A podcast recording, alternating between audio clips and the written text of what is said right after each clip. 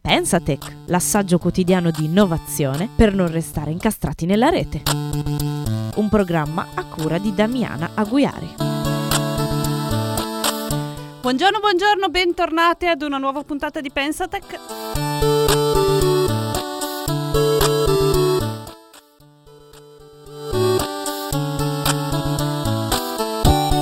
Ancora qua per parlare con voi di temi che riguardano l'innovazione e il digitale.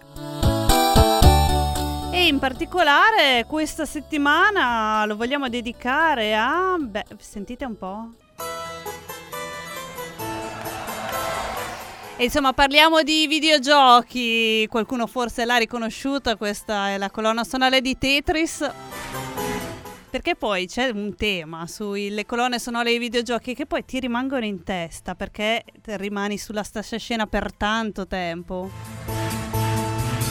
Per chi come me è nato negli anni 80, beh, questi erano i primi videogame su cui metteva, mettevamo le mani, Tetris, Pac-Man insomma, non per farci sentire vecchie, eh, però di, di, cose ne sono passate, tanto è cambiato nel mondo dei videogame, tanto che c'è bisogno a volte di una bussola di qualcuno che ci guidi e guidi magari i genitori un po' più sprovveduti nel panorama delle tante tanti contenuti che ci sono online per bambini, ma non solo.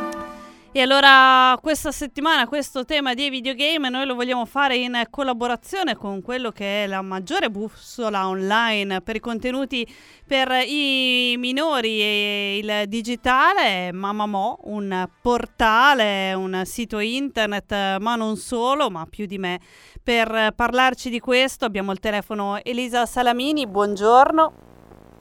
Ciao Damiana. Uno, insomma, una delle fondatrici di, di Mamamo. Eh, che cos'è Mamamo e come è partita l'idea di fare una vera e propria mappa di quello che sono i contenuti per i più piccoli? Mamamo è un portale online dal 2012 è nato per recensire le applicazioni mobile per i bambini, è nato un po' insieme diciamo, ai figli miei e di Roberta Franceschetti eh, e sta crescendo insieme a loro, diciamo, per cui abbiamo iniziato a recensire le applicazioni e la tecnologia per bambini molto piccoli, ma poi man mano che i nostri figli crescono, si affacciano al mondo eh, della rete, si affacciano al mondo dei videogiochi, alle console, sta crescendo anche lui, fino a che ci siamo resi conto quest'anno che eh, il portale quale anche per le domande che ci facevano i genitori doveva occuparsi di qualcosa di più vasto, di soli titoli e parlare anche di educazione al digitale per mh, mm, rispondere alle domande dei genitori eh, su tanti argomenti che riguardano la vita online e i contenuti che i nostri bambini e ragazzini guardano eh, attraverso gli schermi. Quindi lo fate anche con esperti? Sì, ehm, Mamamo eh, si avvale anche ormai della collaborazione di molti esperti del settore, quindi di psicologi, di pedagogisti, eh, di mm, docenti delle scuole elementari soprattutto, in modo tale da avere diversi punti di vista sulla questione del digitale, che non è solo una questione eh, psicologica, a volte anche una questione di, cos- di, costume, a volte una questione anche di contenuto che viene veicolato attraverso, questo, eh, attraverso questi strumenti. E quindi sì, diciamo che anche la redazione si sta ampliando eh, e per toccare sempre più temi eh, e alzando anche eh, l'età media che consideravamo appunto prima bambini di età primo scolare, adesso invece iniziamo a guardare anche il mondo degli adolescenti con tutte le problematiche connesse poi al cyberbullismo, all'utilizzo degli smartphone, eh, alla socializzazione in rete, eh, tutti argomenti che i genitori ormai vivono nella quotidianità, che sono, sono argomenti entrati eh, veramente nella vita di tutte le famiglie. Ecco, uno di questi, giusto per entrare in tema, sono i videogiochi. Eh, io prima, insomma, anche un po' per scherzo, citavo Pac-Man e Tetris. Eh, eh, che cosa invece possiamo dire di videogiochi del 2017? Beh, innanzitutto è un mondo, un mondo vastissimo, è un mondo appassionante. Io ci sono arrivata tardi, ma lo trovo veramente eh, affascinante. Eh, ci sono moltissimi generi e anche tante modalità di utilizzo dei videogiochi. I generi sono quelli che un po' a noi genitori eh, saltano più all'occhio, che sono gli sparatutto, i picchiaduro, che, quelli che probabilmente ci piacciono anche di meno. Eh, però appunto i generi poi possono essere non solo legati alla velocità, alla prontezza di eh, riflessi, alle sfide, eh, possono essere anche generi di esplorazione. Eh, diciamo che eh, in questi ultimi anni, con l'ingresso dei tablet e degli schermi touch eh, nelle nostre famiglie, eh, si è un po' rotta la barriera che c'era prima tra i genitori totalmente inesperti di videogiochi e i figli che utilizzavano le console. Eh, Diciamo che il controller, quell'oggetto eh, che si tiene in mano per giocare, per interagire con lo schermo della televisione, solitamente era eh, un po' un, una barriera per tantissimi genitori. Oggi invece potendo scaricare tanti titoli famosi anche sul tablet, per esempio, anche il genitore può vedere, può capire, può più facilmente interagire.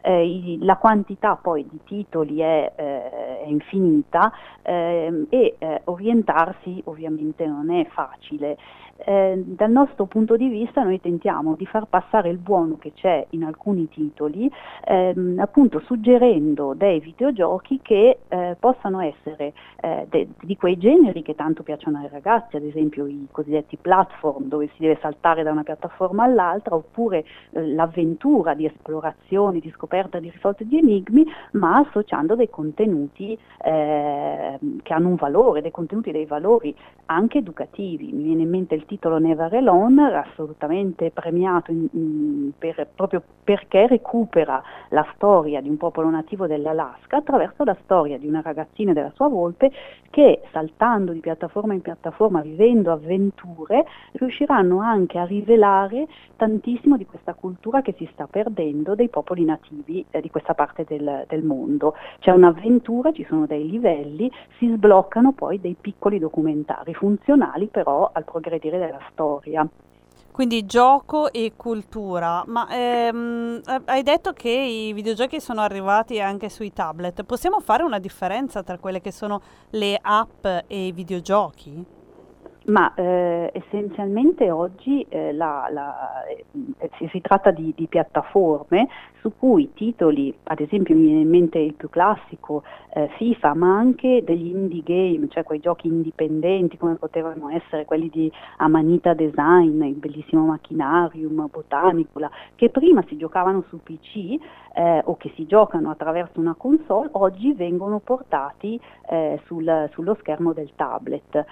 Se invece vogliamo fare una differenza con quelle che sono le app pensate per i nostri bambini, certo eh, l'app è qualcosa eh, di, di, più semplificato rispetto a un videogioco, porta dei contenuti che vogliono essere spesso educativi, quindi magari riguardano anche l'apprendimento dei numeri, delle prime letterine, eh, attraverso eh, dei meccanismi giocosi, anche dei meccanismi premianti di raccolta punti, quindi in un certo senso sembrano un po' dei videogiochi, però in realtà la loro struttura eh, solitamente è più semplice. Ehm, possiamo dare qualche indicazione a chi magari vuole andare a esplorare dei titoli che non, non sono così conosciuti, non sono così mainstream? Eh, cosa utilizzare? Ma eh, noi appunto abbiamo, adesso abbiamo parlato di un titolo come Never Alone, eh, abbiamo poi eh, un altro titolo che può essere molto bello, si tratta come dicevo prima di titoli magari non mainstream, non di grandissime eh, case di produzioni, ma prodotte da eh, studi più piccoli eh, che hanno forse anche meno necessità di vendere e di realizzare grossissimi guadagni.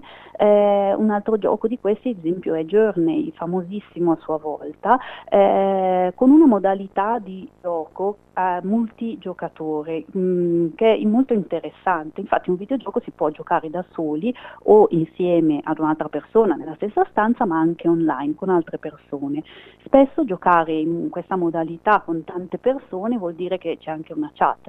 Nel caso di Journey invece noi incontriamo nel gioco degli altri personaggi, siamo in un deserto e stiamo cercando, esplorando per cercare di risolvere anche qui un, eh, degli enigmi, eh, degli enigmi che riguardano un'antica civiltà. Di bello c'è che ci avviciniamo a questi altri giocatori, non sappiamo chi sono, possiamo comunicare con loro solo con dei messaggi luminosi, ma capiremo presto che l'unione fa la forza, quindi a volte ci fermeremo noi per aiutare loro, a volte saranno loro però ad aiutare noi e quindi il valore della collaborazione emergerà molto forte nel finale del gioco. Un gioco che ha una colonna sonora bellissima, ad esempio, altro elemento eh, molto importante da, eh, da considerare, eh, così come una grafica preziosa e suggestiva.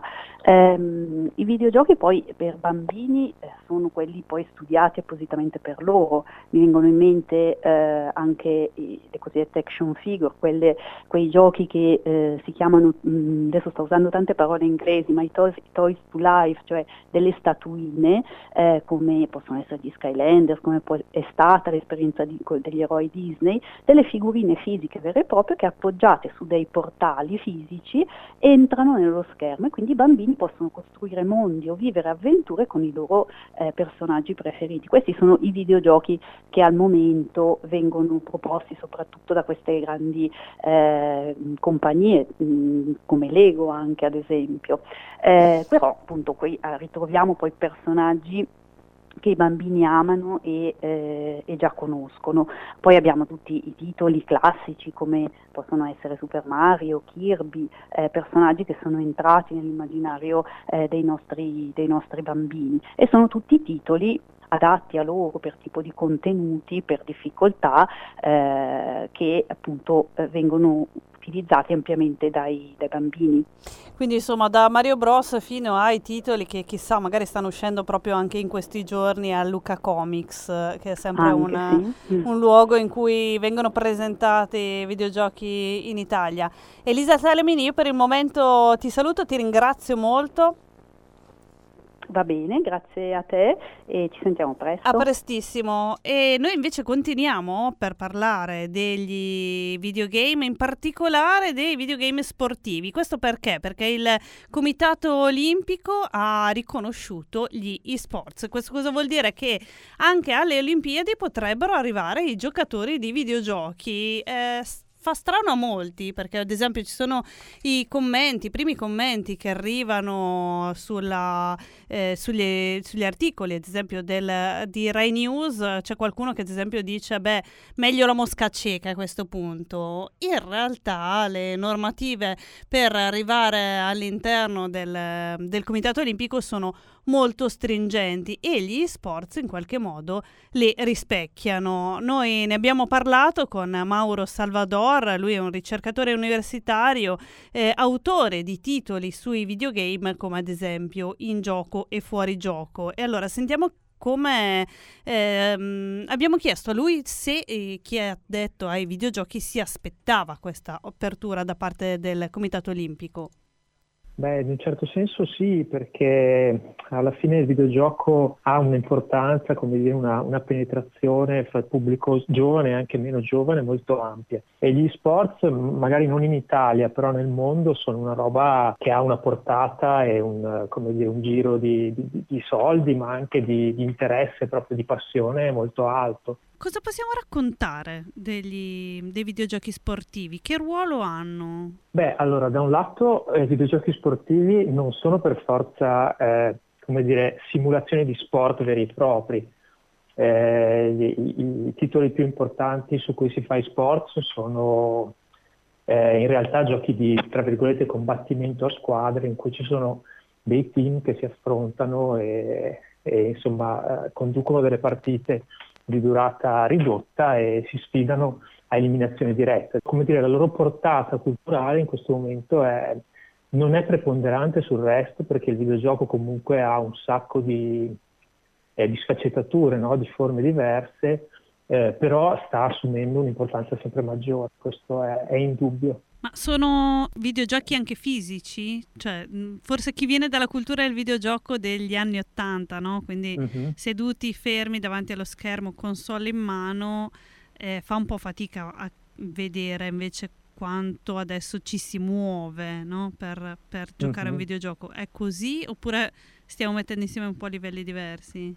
Ma è interessante perché una delle critiche, delle maggiori critiche mosse al movimento, al, al riconoscimento degli sport come, come, sport dal CIO è proprio che in realtà non ci si muove, si sta seduti, no? Eh, Se non si suda non è sport. Eh, esatto, esatto, sembra che sia così. Eh, eh, in realtà c'è una grande affinità dal punto di vista della preparazione eh, mentale no? alla, alla, sfida, alla competizione. E da quel punto di vista c'è una, dire, un'affinità enorme con lo sport come, per come lo conosciamo fino ad oggi. E non c'è una preparazione però, eh, come dire, di, che si fa in palestra. Eh, d'altro canto c'è grande tensione, cioè una delle cose che io noto di più quando vedo i giocatori professionisti è che veramente devono sviluppare delle capacità zen di tranquillità e di, di autocontrollo perché eh, la tensione nel non, non scaricare fisicamente no? la competitività, ma di, di, essere sempre concentrati su, con gli occhi sullo schermo e, e traspare molto, si vede. Possiamo fare un discorso un po' più generale sui videogiochi nell'età adulta, non è più solo il giochino dei ragazzini, eh, in qualche modo fa parte della nostra vita come svago, ma non solo. Ma eh sì, guarda, io dico sempre che ehm, videogioco è un termine eh, ombrello che racchiude dentro veramente tantissime cose diverse. Si passa da queste cose di cui abbiamo parlato, competitive, eh, che, che, forniscono esperienze molto brevi, ai classici, classici giochi di dire, sparatutto di, o di competizione di corsa, insomma, o simulazioni sportive, fino a delle cose un po' più applicate, un po' più, una delle definizioni è serious game, cioè in cui si, si, si affrontano temi, situazioni eh, un pochettino più, eh, come dire, eh, impegnativi da elaborare, no? Quindi in realtà con il videogioco si fa un sacco di cose e, e forse sarà necessario trovare una definizione un po' più ampia che tralasci un po' il termine gioco, non perché il termine gioco sia qualcosa da rifiutare o, o de, dis, disqualificante, ma perché richiama alla mente nel, nel, nel grande pubblico magari un tipo di attività che non è per forza quella che si fa con i videogiochi.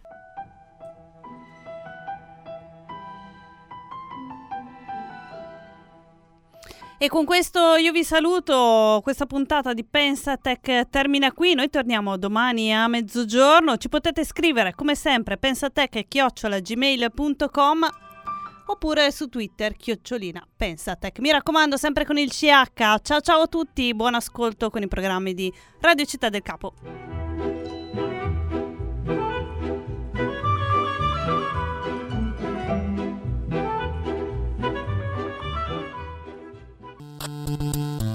Avete ascoltato Pensatech, l'assaggio quotidiano di innovazione per non restare incastrati nella rete